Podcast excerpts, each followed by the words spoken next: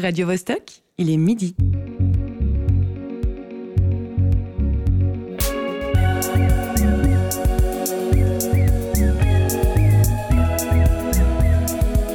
Midi bascule.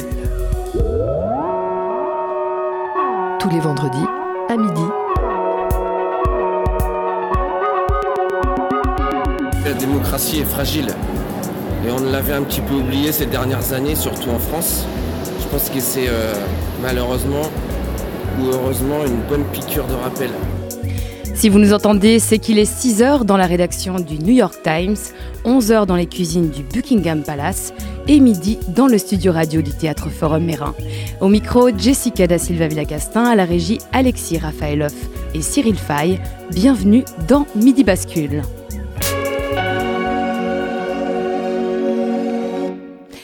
Coco, Cabu, Netanyahou, Chapat, le pape, Pierre Maudet, Babet, Mahomet, Rhys et Djokovic. Tous ces noms sonnent familiers ensemble, pourtant ils ne sont pas prêts de prendre rendez-vous, car certains sont le sujet des autres.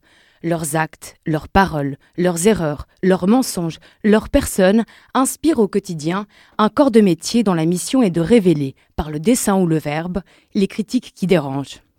Ce sont, bien entendu, les satiristes, les dessinateuses de presse, les caricaturistes ou encore les écrivaines et écrivains qui piquent aux yeux quand on les lit.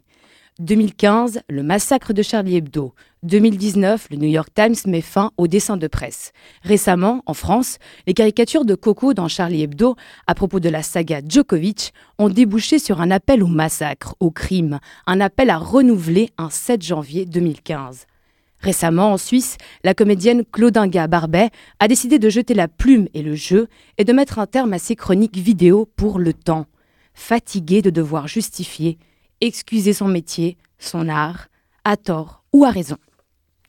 Pour citer le dessinateur de presse suisse Patrick Chapat, à quel point la liberté peut-elle vivre sans la satire? La satire est-elle un art en liberté surveillée? Vers quelle liberté d'expression sommes-nous en train de basculer? Pour en parler avec nous aujourd'hui, Philippe Kennel, historien de l'art à l'UNIL, et Stéphane Babet, rédacteur en chef du journal satirique Vigous. Dans cette émission à mes côtés, Olivier Motta et José Lillo. Mais je pense que la liberté d'expression, c'est pas vraiment un sujet qui vous concerne, n'est-ce pas?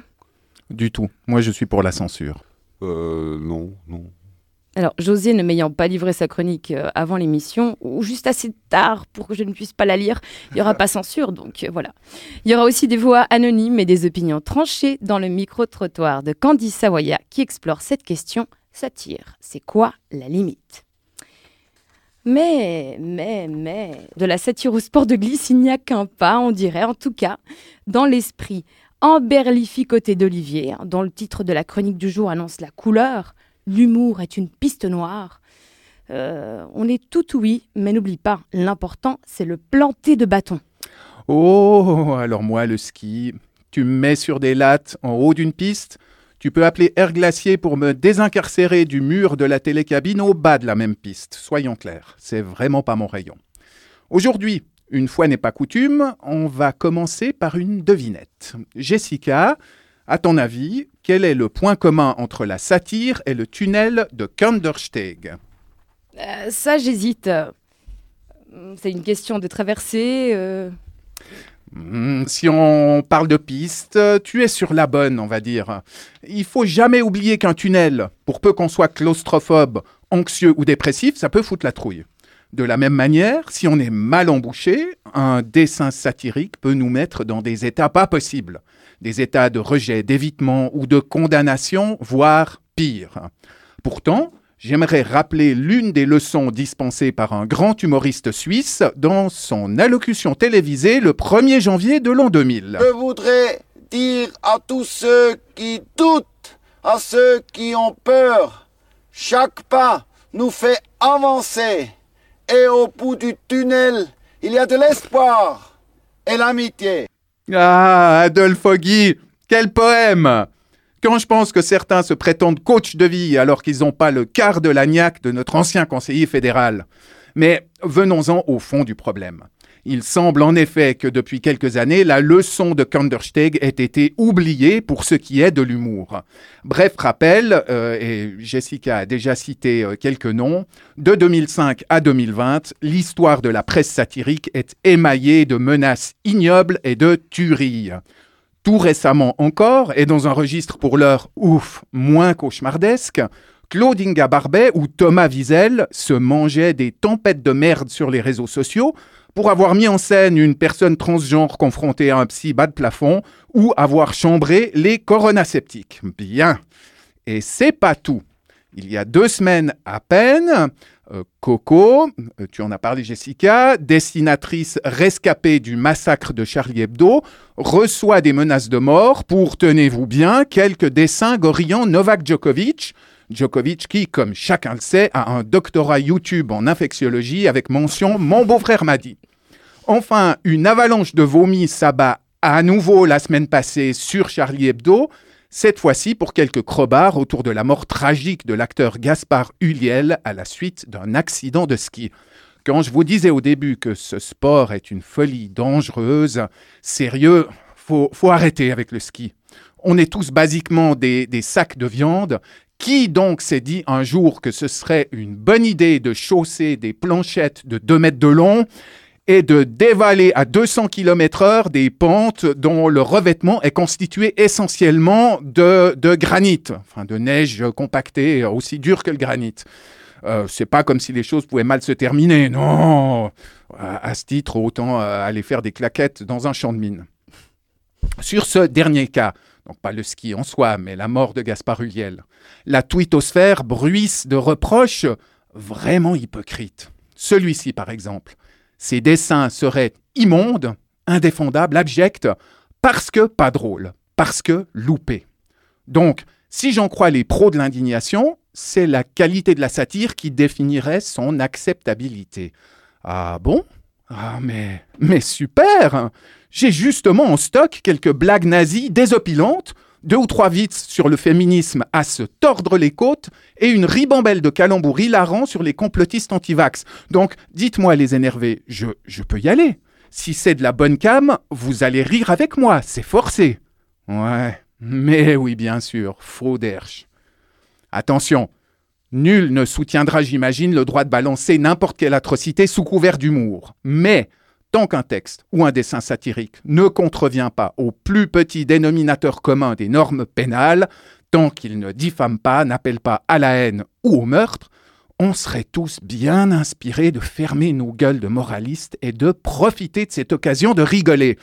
On devrait, en somme, se calmer et rappeler deux principes pas totalement débiles. D'abord, comme le disait Cicéron un soir de cuite à l'hydromel, errare humanum est, bordellum de merdam. Oui, euh, en soirée, euh, Cicéron pouvait, pouvait se lâcher parfois, il avait un petit côté punk. Oui, on, pourrait reconnaître aux satiristes le droit de se planter. Ce serait possible de rater un dessin ou un sketch sans être agonie d'injures ou menacé d'écartèlement. Parce que bon, nobody's perfect, pou pou pidou, même pas vous les pères la morale. Ensuite et enfin, et là je vais penser à la tension artérielle des petits procureurs de notre temps, il faut citer les mots d'un autre humoriste suisse de génie. On, a un véritable vivier dans notre pays, hein, parce qu'on a mieux que le Jamel Comedy Club comme école du rire, on a le Conseil fédéral. Rire, c'est bon pour la santé, selon un dicton populaire. Et c'est vrai Comme le disait Johann Schneiderman lors de la Journée des malades en 2016, rire, ça fait du bien. Allez, tous en cœur, enfonçons le clou avec notre Mr Bean national et sa vidéo collector. Rire de bon cœur avec quelqu'un, c'est partager des moments de bonheur. La bonne nouvelle? Si à l'écoute de Papy Aman, vous avez résisté à l'envie de vous pendre, c'est que vous avez le sens de l'humour. Votre cas n'est pas désespéré.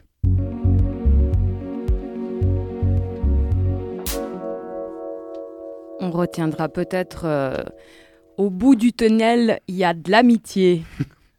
Ça faisait presque une chanson. euh. Ah, il a, il est- il a le flow, hein, Adolphe Guy, ça, ça déménage. Olivier Motta, le huitième sage du pays. Le 7 janvier 2015, 12 personnes sont assassinées dans les locaux du journal satirique français Charlie Hebdo à Paris. Le 8 janvier, le journal Le Figaro titrait La liberté assassinée. Libération, nous sommes tous Charlie, le Parisien, ils ne tueront pas la liberté. Le 9 janvier, c'est la prise d'otage du magasin Hypercacher, porte de Vincennes. Dimanche 11 janvier, près de 4 millions de personnes se rassemblent dans toute la France pour manifester au nom de la liberté, la laïcité et Charlie Hebdo. Voici quelques propos recueillis en 2015 durant ces jours noirs et solidaires. On a mis des siècles à arriver à cette démocratie. On veut défendre la liberté, mais l'égalité aussi des hommes et des femmes, qui est trop souvent maintenant remise en cause dans nos sociétés. Et euh, nous, on ne veut pas de ça pour nos enfants, pour l'avenir. C'est voilà, liberté, égalité, fraternité. C'est un mouvement de, révolte, c'est vrai, pour la liberté d'expression, mais, mais euh, c'est clairement aussi contre ces sauvageries quoi, hein, qui ont déjà eu lieu il y a quelques années. Euh, voilà, faut aussi penser à ces gens-là dont on ne parle pas. Ben moi j'attends qu'on puisse euh, vivre ensemble, que les religions ne prennent pas le pas sur la, sur la, vie quotidienne. J'ai plus envie d'entendre le cinéaste euh, juif, le cinéaste machin, le cinéaste point barre, l'écrivain machin, sans religion, sans et aussi le fait que la démocratie est fragile. Et on l'avait un petit peu oublié ces dernières années, surtout en France. Je pense que c'est euh, malheureusement ou heureusement une bonne piqûre de rappel. Les valeurs euh, dont on parlait tout à l'heure, euh, liberté, égalité, fraternité par exemple, liberté d'expression, de pensée, de circulation, etc. C'est des choses qui nous semblaient tellement, qui nous semblent tellement acquises qu'au final on n'en parle jamais au quotidien de ça. Ou alors ceux qui en parlent malheureusement parfois ont peut-être tendance à être un peu mis de côté parce qu'on va estimer que c'est des, des extrémistes ou euh, voilà. Et euh, je pense que bah, là, c'est vrai qu'entre amis, on parlait jamais de ces sujets-là, quoi, quasiment jamais. Ça, ça ressortir tous ces sujets fondamentaux euh, des, principes qui composent la démocratie, quoi. Au final, c'est pas plus mal. Je pense que même entre enfants, dans les écoles, ça va faire ressortir ces discussions sur les, ce qui compose les éléments vraiment fondamentaux de notre société démocratique. C'est important. Tu les as vus arriver ah, t'as ah encore des amis là Ben oui, ils arrivent Vive la liberté Alors, bonne marche Oui, merci. Merci, à vous alors, on retrouvera Philippe Canel après une découverte musicale. Euh, c'est une nouveauté de la rentrée 2022, Oiseau de Laurent Barden et Tigre d'eau douce, en featuring avec l'excellent Bertrand Belin.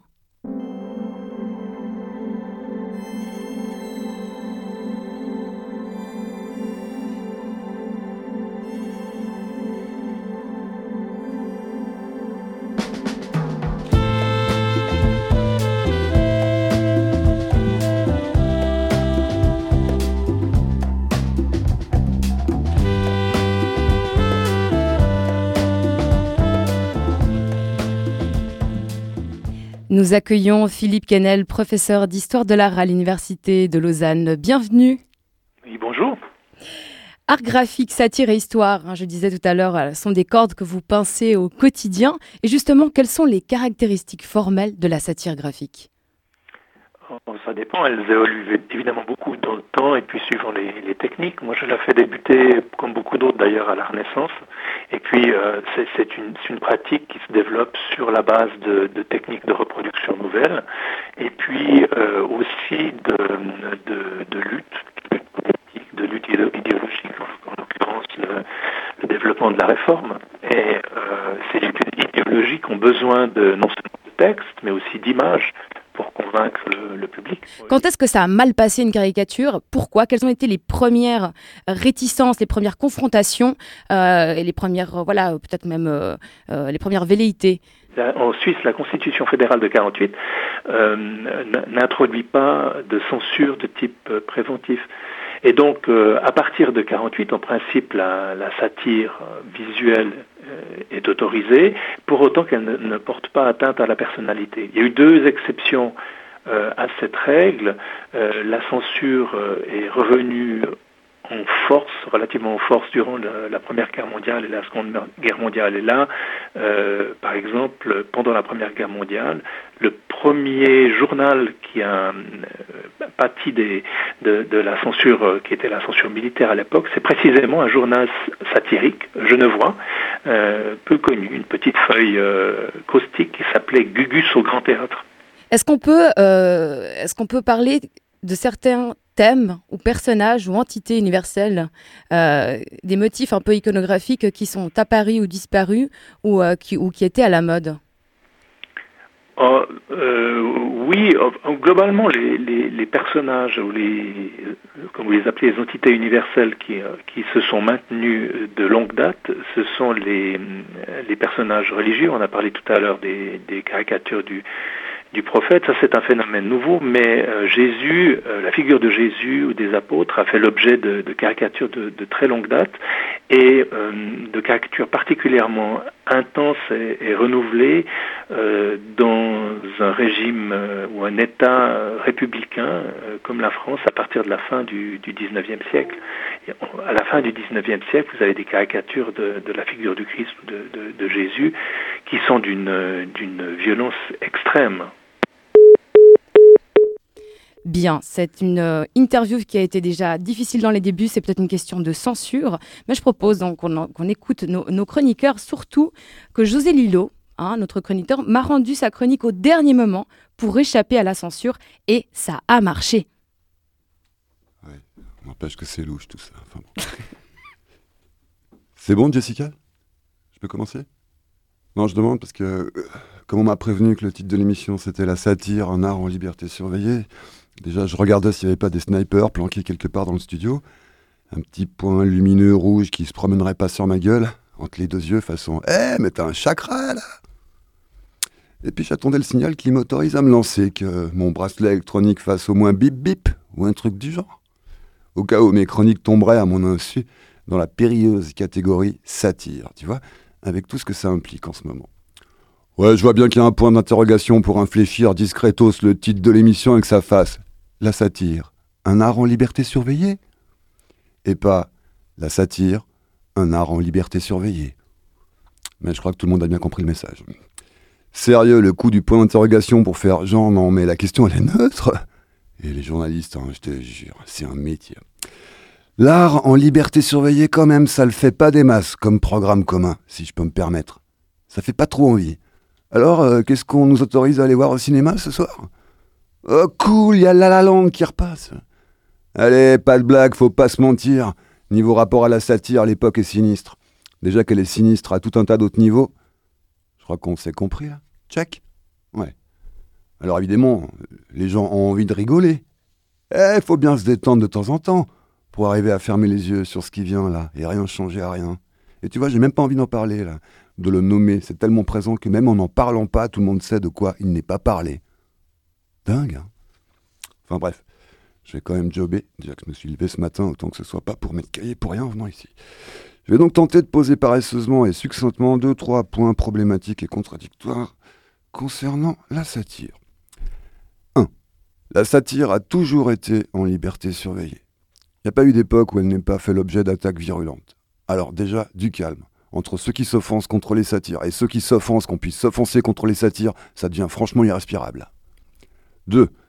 La réalité est devenue elle-même tellement satirique. Il suffit de penser par exemple à la présidence de Trump, qu'elle rend la tâche quasiment impossible aux satiristes, désormais incapables de rivaliser avec la réalité. Chômage technique. Par exemple, c'est l'une des raisons pour lesquelles on n'a pas déjà GTA 6, une licence éminemment satirique. Dan Hauser, le cofondateur de Rockstar, l'a explicitement dit en 2018. Ce qu'on peut voir est déjà tellement au-delà de la satire. Le propos du jeu serait périmé en deux minutes, tellement les choses changent vite. C'était sous l'ère Trump. Et ouais, même Rockstar. 3. Dans l'Antiquité, Socrate a été la cible des satires théâtrales de la part d'Aristophane, ce qui a en partie contribué à la mise à mort de Socrate devant la justice en disposant l'opinion publique contre lui après avoir répandu les pires ragots sur son compte. Donc, oui, la satire peut entraîner la mort physique ou sociale. Elle implique donc une responsabilité. Et là, je marque un temps pour laisser résonner le mot. 4. Il y a des gens pour penser que l'humour étant l'humour, il ne peut qu'être humour et jamais blague bien pourrie. Que la blague bien pourrie n'existe pas parce que suspense, elle est de l'humour. En fait, t'as pas compris, hein, détends-toi, allez, pète, allez, ris de toi, là, ris, ris, allez, décrispe. Donc, afin de démontrer l'existence des blagues bien pourries, existence aujourd'hui mise en doute par une part considérable de l'opinion publique, et si j'en crois mes réseaux sociaux, et nombre d'éditocrates euh, locaux et lointains, je me suis dévoué à, à en produire personnellement, pour cette émission, une série, et bon sang que c'est dur quand c'est pas son métier. Ce qui va suivre ici est donc de mon seul fait. Il n'y a, le cas échéant, personne d'autre à incriminer que moi seul. En voici un échantillon. Euh, Jessica, tu sais comment on appelle le nouvel an chez les homos? Non? Non, j'ai peur. L'enculé. Euh, Si t'étais censuré. Euh, Olivier, tu sais pourquoi les Asiatiques euh, n'ont pas d'humour? Aucune idée. Parce qu'ils rient jaune. J'en ai une autre. C'est un noir euh, qui travaille la nuit dans une mine de charbon. Soudain, il s'arrête et s'interroge.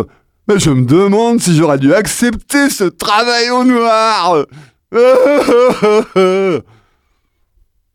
Et enfin, une dernière. Oh oui. Je n'ai rien contre l'écriture inclusive, mais les X, je les préfère en triple sur une pochette de DVD.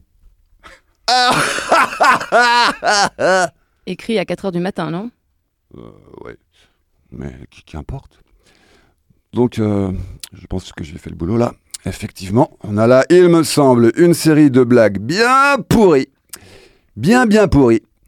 Suffiront-elles cependant à démontrer aux incrédules l'existence d'un humour bien pourri? Rien n'est moins sûr.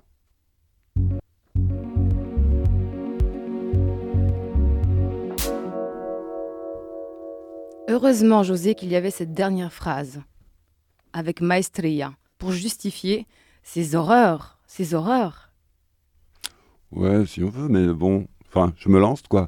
Non, c'est affaire d'interprétation, c'est-à-dire, il faut, elles sont à la fois drôles mais malaisantes, comme on dit.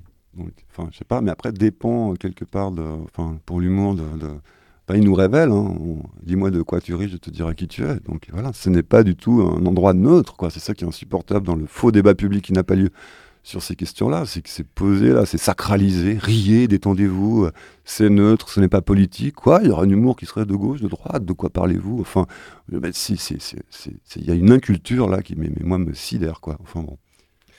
C'est pas un endroit neutre euh, et euh, il y a aussi toute une, gamme d'humour différents euh, dont José illustre un type bien particulier aujourd'hui en tout cas, c'est le cynisme qui, est, qui est non seulement lié à l'humour mais aussi à une posture philosophique qui permet d'aller jusqu'à l'os, d'aller au, fond des choses, de mettre à nu les, euh, les rois euh, et les divinités. Et euh, en cela, euh, la chronique était tout à fait bienvenue.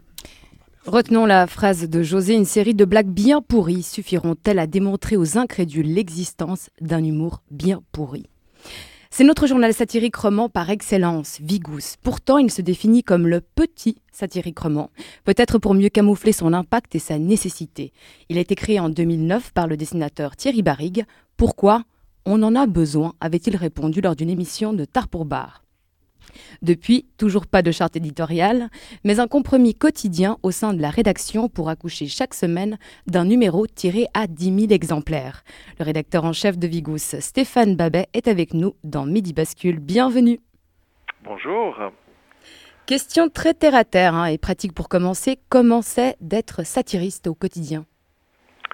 Euh, c'est d'abord, euh, c'est d'abord avoir une, une attention euh, soutenue à, l'actualité, à ce qui se passe, puisque c'est notre source d'inspiration première. Donc le, le, premier travail du satiriste, c'est de, lire, de regarder, de voir tout ce qui se passe, un maximum de choses, et puis d'y réagir. Donc c'est ça le premier. Le premier boulot, c'est d'être attentif. Dans Vigous, vous combinez satire graphique et littéraire. Qui précède qui? Ah, c'est vraiment, euh, ça marche main dans la main. Le, euh, c'est, un travail, euh, c'est un travail qui se fait en commun. Alors des fois, euh, il y a d'abord le texte, et puis on demande à un dessinateur d'illustrer. Parfois, un dessin nous donne l'idée d'un texte, et puis on va développer les idées du dessin en, en l'accompagnant d'un texte. Ça va dans les deux sens. Et dans un journal satirique comme le vôtre, quelle est la limite entre la satire et la militance? Alors, euh, la... c'est, une question très très difficile. On va dire que euh, les gens qui, lisent Vigous, euh, la majorité d'entre eux, ils, lisent un, journal, un journal qui s'adresse, euh, qui s'adresse à un maximum de monde. On n'est pas le on n'est pas l'organe officiel d'un parti, d'un mouvement euh, ou de quoi que ce soit. Euh, donc, on doit essayer de garder. Alors, de la neutralité en satire, c'est un peu difficile. On va dire que ce qu'on doit faire, c'est euh, essayer d'en avoir pour tout le monde. Il faut vraiment taper sur tout le monde. C'est ça la neutralité, on va dire en satire, c'est de s'en prendre au maximum à tout le monde. Et par contre, après, évidemment que nous, on peut pas. On peut pas cacher nos sensibilités. On a chacun des combats qui nous qui nous tiennent à cœur. Il est évident que, que l'écrasante majorité des gens qui travaillent pour Vigous sont sensibles, par exemple, à l'écologie ou au féminisme ou à d'autres à d'autres causes comme celle-là. Et puis qu'évidemment, ça ressort et que qu'on aura on aura cette coloration euh, écologiste. Ça, on, on l'a quoi. On peut pas, on peut difficilement aller contre. On est vraiment des convaincus pour ça mais ça ne peut pas dire qu'on doit, euh, on doit ménager les, les, les verts, euh, la, formation politique, euh, ou les, les femmes, s'il si, y a des propositions féministes qui nous, trouvent, qui nous semblent complètement aberrantes. Donc voilà, c'est ça la différence entre la militance et, le, et la satire, c'est que c'est qu'on ne doit pas s'arrêter, enfin on ne doit pas tenir une ligne idéologique. On a le droit de, de, laisser passer euh, ce qu'on est. Forcément, on ne peut pas écrire ou dessiner sans, sans, utiliser ce qu'on est, au, au, fond. Hein, ça, c'est pas possible. Mais on doit être très, très, très, très attentif à la distance qu'on garde avec le, avec l'actualité dont on parle. En 2019, le New York Times supprime le dessin de presse. C'est ici un exemple radical, on va dire, d'autocensure réactive. Mais qu'en est-il de l'autocensure euh, préventive, entre guillemets? C'est déjà un peu, un peu trop tard, mais euh, dans le milieu alors, il est, il est évident qu'il y, a une, y a une part d'autocensure. Je pense qu'on ne peut pas faire de la satire sans, euh, s'auto-censurer. Je crois que c'est pas possible. Si on écrit tout ce qui nous passe par la tête, euh, on, on, va vite avoir des soucis. Mais plus généralement, en fait, la question qu'il faut se poser, et, et ça c'est quelque chose que j'ai acquis, je dirais, avec euh, l'expérience, c'est que euh, si vous êtes tout le temps dans l'outrance, par exemple, eh bien, euh, l'outrance finit par s'annuler et puis vous perdez toute la force du propos en étant tout le temps beaucoup trop loin. Donc, si vous voulez, euh, est-ce que c'est de l'autocensure? Est-ce que c'est du réglage fin quand on écrit ou qu'on dessine? C'est un mélange des deux. Mais il y a un moment où, avec le, avec le temps, vous commencez à comprendre à quel moment vous avez la possibilité d'aller plus loin, d'être choquant, d'être vraiment euh, d'être rentre dedans, et à quel moment il faut plutôt être en retrait, là, jouer plus calme. Et, ça, c'est quelque chose euh, qui, fait tout le, tout le sel de la satire, je dirais. Euh, alors, au, au, niveau suisse, on, on est, on n'est pas dans la même position, par exemple, que Charlie Hebdo. Charlie Hebdo est beaucoup plus rentre dedans que nous. Il euh, y, a, différentes raisons à ça. Euh, la première, elle est tout simplement culturelle. Euh, en Suisse, on a, on a sans doute plus la politique du consensus, donc la satire est aussi plus consensuelle. Il y a des raisons économiques, tout simple. On, s'adresse à un tout petit bassin de population. Il n'y a pas d'autres hebdomadaires satiriques. On est les seuls. Donc on doit s'adresser un peu à un maximum de lecteurs différents qui vont pas tous vouloir qu'on soit ultra violent à chaque dessin. Alors que Charlie Hebdo, par exemple, ils sont en concurrence avec des dizaines d'autres euh, journaux, et puis chacun essaie de se démarquer d'une façon ou d'une autre avec un ton très très tranché. Donc euh, voilà, deux, raisons parmi d'autres qui font que euh, on, a, on a un ton un peu différent en Suisse romande. Et, voilà, donc l'autocensure, elle est à, la fois une question d'expérience, elle est aussi une question évidemment de, de, de, de sensibilité un peu suisse. Hein. Je, L'autocensure, il faudrait plus poser la question aux dessinateurs, c'est eux qui sont en première ligne, c'est toujours les dessinateurs qui se font attaquer. Justement, marrant, vous, hein. les, vous les côtoyez au quotidien, donc euh, vous avez peut-être des fois des discussions sur des oui, dessins qui n'ont pas été publiés. Mais souvent, ils nous disent pas, en fait, parce que mm. le processus se passe avant. Euh, on a eu des discussions, on a fait des fois des débats, j'ai fait des débats avec certains de nos dessinateurs qui ce qu'ils disent plutôt, c'est que l'autocensure, euh, ils l'ont intégré euh, depuis très longtemps, mais avant les attentats, quoi. Il euh, y, a, y, a, quand même un sens de la responsabilité quand on quand on est dans la satire. et puis qu'on est professionnel. et, et, ça, ils l'ont, ils l'ont tous intégré à un moment ou un autre. Stéphane Bebert, on a une question de, de, Olivier Mota, notre chroniqueur, mais aussi par transparence, on va le dire, il est aussi le correcteur de Vigous. Olivier Mota. Excellent correcteur. Voilà, il importait que ce fût dit, euh, transparence, conflit d'intérêts, tout ça, tout ça.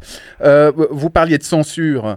Euh, la censure, l'autocensure, c'est une vieille lune, on va dire. On peut, on peut rappeler ben, un cas fameux, Harakiri, qui, qui, a été interdit de publication en 1970, après avoir fait une une, après la, la, mort du général de Gaulle, où il titrait Balle tragique à Colombay, un mort. Donc ça, ça date pas d'aujourd'hui, mais est-ce que, d'après vous, euh, on, a franchi un, cap ces, dernières décennies? Est-ce qu'il y a une accélération des phénomènes de, censure et de menaces euh, dans, les dernières années? Alors, la, censure dont vous parlez là euh, sur le général de Gaulle, c'était une censure réelle, étatique. Hein, c'était vraiment, ils ont fermé le journal et ils ont dû renaître sous le nom Charlie Hebdo, Charlie étant un gag sur, le, sur Charles de Gaulle. Euh, donc là, c'était une, vraie censure, hein, c'était pas de l'autocensure. Euh, donc, est-ce que, pour parler de la censure, clairement non. Hein, la, censure, euh, une censure de l'État comme il y a eu en France à l'époque, ça n'existe pas. Hein, on n'a pas ce genre de pression. Ça, il faut être clair. Ça, ça n'existe pas. En Suisse, en tout cas. Euh, pour l'autocensure, euh, je pense que les, les, dessinateurs, je reviens toujours sur les dessinateurs parce que j'ai l'impression que du côté des gens qui écrivent, euh, on se pose moins la question, ou en tout cas on se posait peut-être plus la question avant, je sais pas, les textes, les, les auteurs de textes se font moins attaquer. C'est moins, euh, c'est moins, c'est moins direct. Hein. C'est vrai que si on partage un texte sur euh, sur Internet, ça va pas faire réagir à l'autre bout de la planète. Un mmh. dessin, par contre, est plus direct et c'est plus dangereux. Alors, euh, je pense qu'effectivement, depuis les attentats de, Charlie, les dessinateurs ont intériorisé sans doute une, une, un questionnement euh, profond en se disant est-ce que celui-là, il pourrait m'attirer des ennuis s'il est publié euh, sur un compte Facebook iranien ou je ne sais pas. alors, je suis pas dans la tête d'un dessinateur, je le suis pas moi-même mais je, certains m'ont dit que oui, ils avaient, euh, ils ressentaient un petit peu une pression de ce côté-là, et que effectivement, euh, ils réfléchissaient euh, un peu plus qu'avant, et sans doute qu'ils s'interdisent certaines choses. Mais mmh. c'est pas comme si tout d'un coup euh, les dessinateurs, parce que euh, ouais, c'est pas comme si tout d'un coup, juste après les attentats, euh, les dessinateurs de Vigous avaient arrêté de dessiner ce qu'ils ce qu'ils voulaient. Ils étaient déjà pas dans les extrêmes des dessinateurs de Charlie avant les attentats. Olivier Ça n'a pas changé grand-chose, je dirais. Mmh, mmh. Une, une, toute petite chose encore. Euh, d'après les, les, retours de lecteurs que, que vous pouvez avoir euh, aujourd'hui, c'est quoi les sujets les plus, les plus délicats, les plus casse-gueule alors, le, le, premier sujet vraiment casse-gueule euh, qui, qui, est apparu il y a quelques années, c'était le, le, véganisme. Quand, il y a eu les, quand les, véganes romans ont commencé à casser des vitrines de boucher. Euh, et puis euh, on a, on s'est un peu moqué euh, du mouvement hein, qui, qui, qui, démarrait dans le, pour, l'opinion publique. Hein. Beaucoup de gens en entendaient parler pour la première fois. Et c'est la première fois qu'on a vraiment reçu des lettres de lecteurs. Écoutez, vous nous faites rire sur tout ce que vous racontez, mais pas le véganisme. Quoi. Ça, c'est pas drôle. Pourquoi? Bah Parce que ces gens étaient véganes. Et puis, euh, et puis euh, là, j'ai pris conscience qu'effectivement, il y a quelque chose qui était en train de changer et que euh, les gens étaient prêts à rigoler, mais sauf des sujets qui étaient vraiment très très proches d'eux. Et maintenant, on, on, a ça très très fort avec la pandémie. Il y, a, y, a, des réactions, mais vraiment vraiment virulentes. Chaque fois qu'on écrit que, que, que, le vaccin c'est bien, on reçoit des courriers de gens qui disent mais comment vous pouvez écrire ça? Vous devez, euh, vous n'avez pas le droit. Vous êtes agent satirique. Vous devez être contestataire. Vous devez, euh, vous attaquer au gouvernement euh, sur ces histoires de vaccins. Or, il se trouve qu'on est tous convaincus nous de, l'utilité du vaccin, en tout cas à la rédaction. Hein, je dis pas qu'il n'y a pas des, gens qui pensent autrement, mais, à la rédaction, ceux qui travaillent à la rédaction, on est tous, convaincus. Et puis là, c'est clair que on se rend compte qu'il y a quelque chose qui est, qui est en train de se passer, quoi, qui est vraiment qui est, vraiment très très fort et qui est vécu dans d'autres journaux. On a eu des témoignages d'ailleurs. Le courrier a dû écrire un, un, édito pour se justifier et dire que il, comprenait les lecteurs qui étaient choqués, mais il pouvait pas aller à l'encontre de leurs opinions profondes qu'est le vaccin euh, est une bonne chose et euh, ils ont perdu énormément d'abonnements. Nous, on en perd aussi. donc voilà, ça, il se passe quelque chose là qui, est, nouveau, c'est un nouveau phénomène. Qui est encore un peu un peu jeune pour qu'on ait vraiment qu'on arrive vraiment à décrypter on, on, est un peu désemparé par rapport à ça, mais voilà, y a, les, les, gens sont devenus très très euh, chatouilleux. Et ce qui, est, paradoxal, dans une période où on consomme de plus en plus d'humour, on en trouve partout, le stand-up euh, explose un peu partout et tout, mais en fait, parallèlement, les gens, ils veulent rire plus, mais seulement des, sujets dont ils sont, avec lesquels ils sont d'accord de rire. Et puis si euh, ils ont l'impression qu'on rit d'eux, alors là, euh, ils se braquent et c'est fini. Et, alors alors justement, quelle est la tendance actuelle du lectorat, puisque vous avez beaucoup, vous communiquez beaucoup hein, avec votre euh, avec votre lectorat. Euh, qu'est-ce qui, quels sont les sujets qui les, qui les emballent, qui les intéressent?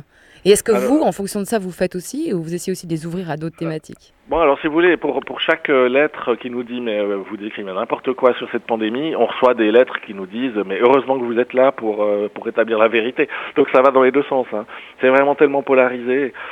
Euh, mais ce qu'on nous demande, en tout cas, euh, les demandes qu'on a venant, je dirais, des deux camps qui, sont, qui, se, qui se recoupent, et finalement, euh, on ressent aussi ce besoin, nous, c'est de parler d'autre chose. C'est de parler de n'importe quel autre sujet que la pandémie, parce qu'après deux ans, tout le monde en a marre.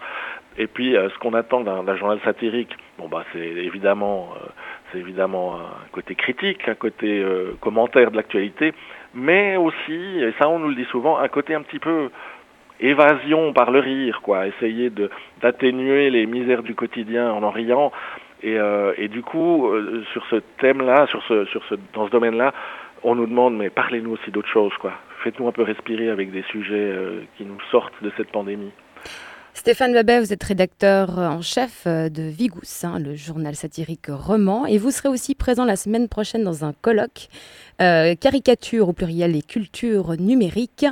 Euh, on a perdu avant euh, Philippe Canel, mais Philippe Canel, professeur à l'UNIL, historien de l'art, est donc l'organisateur pardon, de ce colloque. C'est sur trois jours avec trois volets, pratiques et esthétiques, espace francophone et patrimonialisation. Pour assister au colloque, il y a un lien Zoom. Il faut s'inscrire à caricature au pluriel, numérique au pluriel, at unil.ch. Stéphane Babet, merci. Merci à vous, bonne journée. Candice Savoya est allée prendre le pouls de la morale ambiante. Elle s'est rendue à l'exposition de Patrick Chapat, Gare au dessin, qui se tiendra jusqu'au 20 février à l'espace commun rue des Bains, Expo Trottoir. Pour vous, c'est quoi la limite? La limite? Est-ce qu'on peut rire de tout? Ouais. Est-ce que les autres, ça les fait rire Ça, je sais pas. Mais oui, on devrait. Je pense que oui, je pense que c'est important en fait. Et c'est pour ça qu'on vient soutenir cette, cette exposition, parce qu'on se, se, rend compte à quel point les journalistes prennent des risques, les dessinateurs prennent des risques et qu'il faut les soutenir. Donc oui, pour moi c'est un oui absolu. Bah, dans l'idéal oui, mais je pense pas qu'on peut rire de tout réellement. C'est surtout en fonction des temps, mais par exemple aujourd'hui c'est le genre, etc. Et la religion dans certains pays, politique aussi dans d'autres. On voit que ça, c'est ce qui choque le plus. Moi, je pense qu'on peut rire de beaucoup de choses, mais il ne faut pas tomber dans la vulgarité. Alors après, à savoir ce que c'est que la vulgarité. voilà. Être intolérant sur, euh, sur euh, des qualités physiques euh, que je trouve dérangeants. Voilà. Des excès de, dans le racisme, c'est plutôt ça qui, qui, pourrait me déranger. C'est une question difficile, mais je pense qu'il s'agit aussi du bon sens. Faut savoir relativiser et euh, mettre le dessin euh, en contexte. Quoi. Ah oui, oui, je crois. Mais je ris pas de certains de ces, ces cartoons. Oui, ça fait triste. Par exemple ah, les, les, cartoons politiques où ils emprisonnent des gens, ils torturent les gens, ces genres de choses. On va à travers quoi. En, tous ces pays, Turquie et compagnie. Non, on rit pas, mais on est, ça nous fait réfléchir, disons. Ouais. Tant qu'on peut en rigoler sans aller trop loin euh, dans l'identité, notamment des personnes ou des choses. On va pas rigoler d'un d'un peuple en particulier ou non. Y a, là, y a, ici, il y a rien qui me aussi parce que je fais peut-être pas partie de ces personnes-là, donc forcément ça me dérange pas. Alors on comprend pas la censure, mais je comprends qu'il y en a qui s'auto-censurent parce que pour finir, ça devient, ça devient pénible qu'à chaque fois qu'on On donne même un ton un peu léger à un truc, les gens ne comprennent pas, ils prennent tout au premier degré. La pression a augmenté sur, euh, sur les dessinateurs et que euh, l'évolution des mœurs, enfin des, des, du jugement aussi, a, a engendré beaucoup de, de coupures et d'interdictions. De, les choses ont l'air d'avoir changé, ouais. Et le politiquement correct a pris, a pris le dessus quelque part. Est-ce que vous pouvez me lire le panneau qui est juste derrière vous? Satire can hurt your feelings. En français? Ah, la satire peut heurter vos sentiments. Vous vous sentez pas heurté là? En venant ici, ça va Ouais, pas tout à fait d'accord. Je pense que. Ouais. Je pense que c'est le but aussi. Hein. C'est fait pour faire réagir, c'est fait pour euh, susciter une réaction.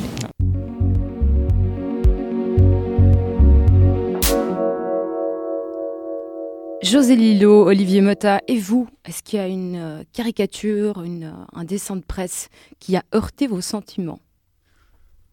Alors, pas, pas, pas, dans, le, dans le sens sous-entendu par ta question. Euh, quand, tu m'as demandé de penser à une caricature, euh, m'est venu tout, tout, de suite en tête euh, un dessin de Reiser euh, qui, qui, qui, a un côté, un côté monstrueux, mais, mais qu'est-ce que ça fait du bien?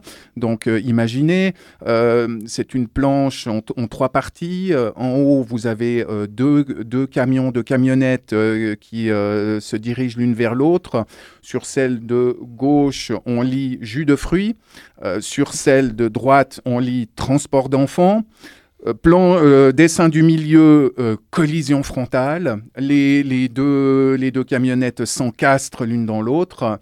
Troisième dessin, on voit les lieux de l'accident, une flaque de sang, les deux véhicules encastrés. Et comme les carrosseries se sont compactées, on lit uniquement jus d'enfant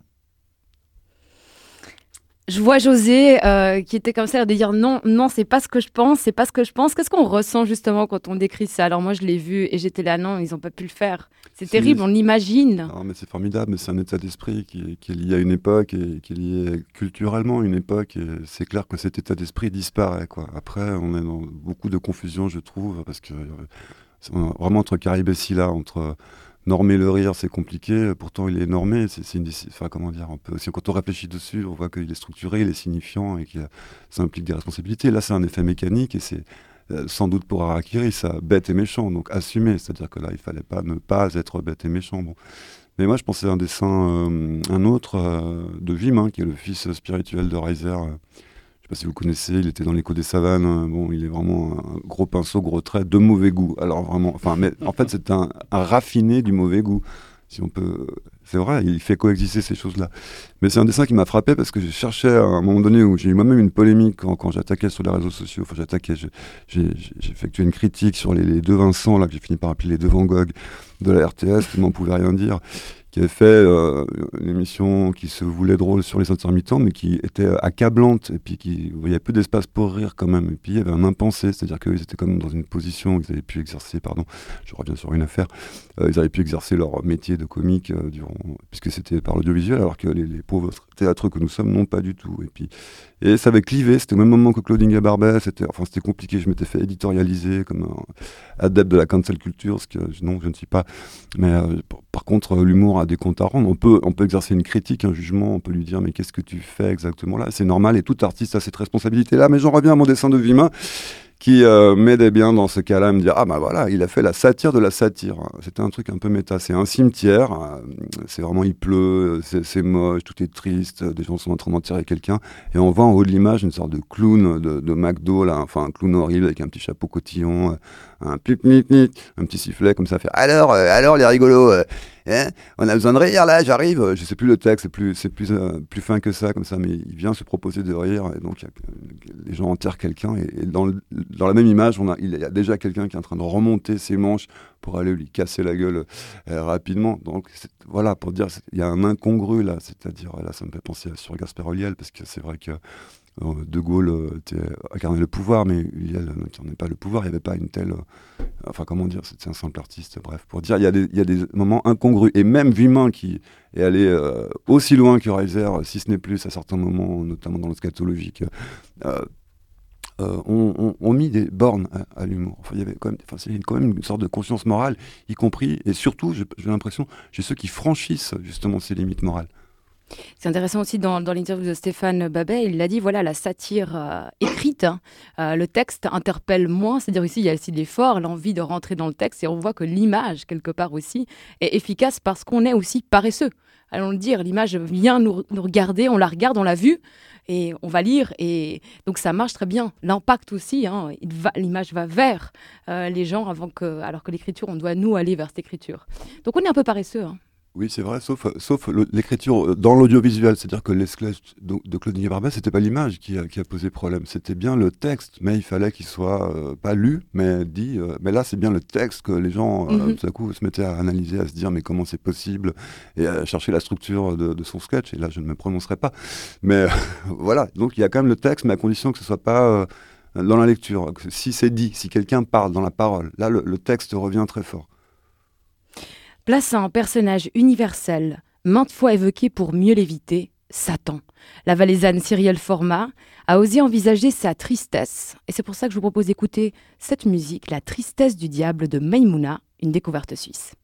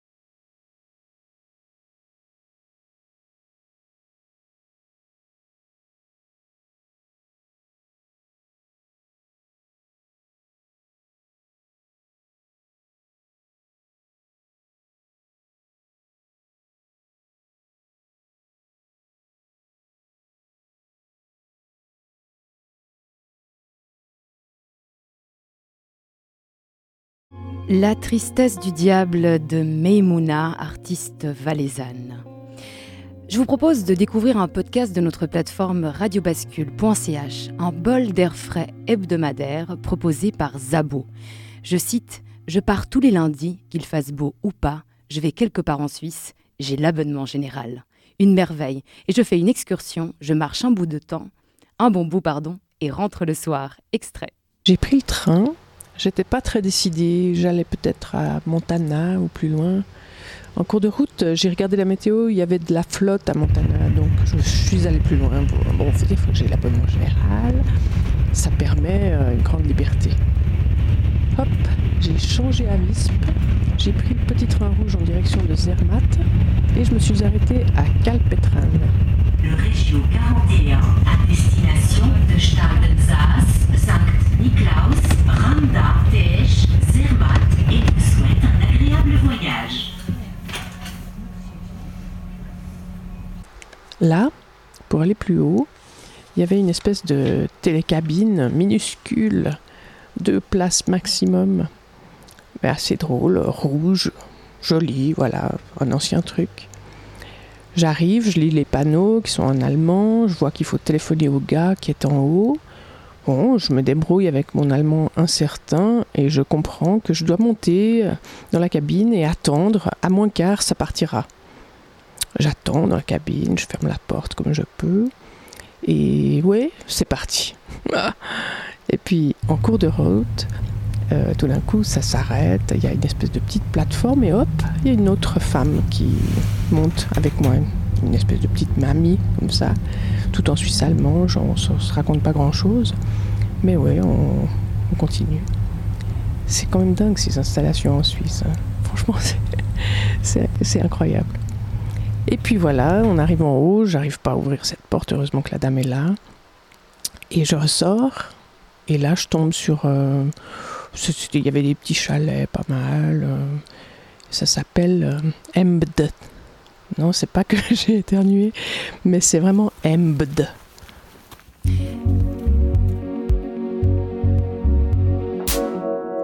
Vous pouvez écouter ce podcast jusqu'à sa fin sur radiobascule.ch. José Lilo, Olivier Mota, est-ce que vous avez déjà eu un abonnement général CFF euh, Non, moi j'ai que le demi-tarif, c'est l'abonnement général du pauvre. Olivier Idem. Mais jamais offert, euh, non, même pas en cadeau, emballé à Noël non, mais c'est quand même un prix assez, euh, assez conséquent. Il faut pouvoir les sortir, il faut, pouvoir les, faut que ce soit rentable, je sais pas quoi. Mais j'ai bien un entourage comme ça qui offre de tels, de tels cadeaux. hein, ça, ça, coûte ben, un bras. Prie, si, Justement, nos chemins de fer fédéraux, nos CFF, euh, sont vraiment aussi le sujet euh, des satiristes locaux, hein, n'est-ce pas? Ouais. C'est un sujet qu'on aime et qu'on déteste aussi. Non, mais fédéral, là, c'est fédéral du salaire médian à 6800 balles, qui est introuvable dans la réalité, quoi. Non, bon. Dans le numéro de Vigous de, de la semaine passée, hein, on avait une carte de la Suisse étalée avec le réseau de chemin de fer. Et puis, on avait un des sept sages qui avait mis le pied sur la ligne Genève-Lausanne. Donc, ça voulait bien dire aussi que les CFF, c'est vraiment un sujet, c'est-à-dire c'est un service qu'on aime. Et aussi, on lui fait de grands reproches. Oui, oui, ça s'est tiré du, roman photo, entre guillemets, le huitième conseiller fédéral. Et euh, on voit sur cette photo, c'est la photo officielle, hein, puis a, euh, ils ont rajouté le huitième conseiller fédéral qui apostrophe Guy Parmelin et lui dit, mais vous voyez, c'était pas une, une, affaire de trou. Vous avez le pied sur la ligne euh, entre Lausanne et Genève. C'est pas le trou de Tolochna. J'aimerais bien vous faire une petite découverte. On va juste écouter une petite minute d'un morceau médiéval interprété, par Jordi Saval. La chanson euh, est en occitan, c'est une chanson satirique qui s'appelle A per pauc de chantar. Il s'en faut peu pour que je renonce à chanter.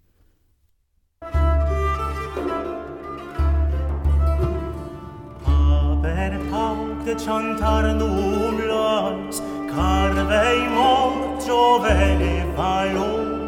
i prezzi non trovo sapais us quet sempegne gita pur e ventan regnar malvestat che se ne avvencute sobrat.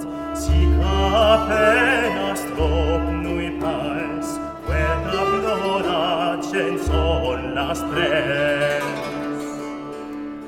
Roman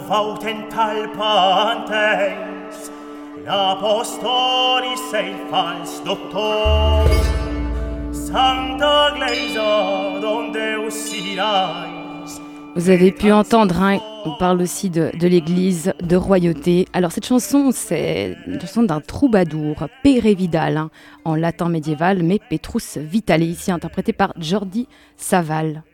Merci à nos invités, Philippe Canel, que nous avons perdu, mais qui est avec nous, historien de l'art, professeur à l'UNIL, Stéphane Babet, rédacteur en chef de Vigous, le petit satirique roman. Je cite la devise, hein, chaque vendredi, le seul canard à deux balles qui coûte 4 francs. Merci à mes co-micros, les chroniqueurs Olivier Mota et José Lillo, Candice Savoya, notre envoyé au cœur de l'expo de Chapat, Merci à Alexis Raphaëloff et Cyril Fay à la régie, à toute l'équipe de Radio Bascule en coulisses, à vous, auditoris sur Radio Vostok. La semaine prochaine, nous parlerons d'un art vital qui a plusieurs visages, la culture de la table. Alors ne vous inquiétez pas, nous n'allons pas organiser un concours de la meilleure brioche farcie aux plantes sauvages, ni voter sur votre rapidité à décrocher une religieuse euh, du caclon. Il sera question de gastronomie, qui nous vient du grec et qui veut dire la règle ou loi de l'estomac. Absolument. Et comme on est généreux, on donne déjà le titre Futuriste moléculaire médiatique de la gastronomie comme spectacle vivant.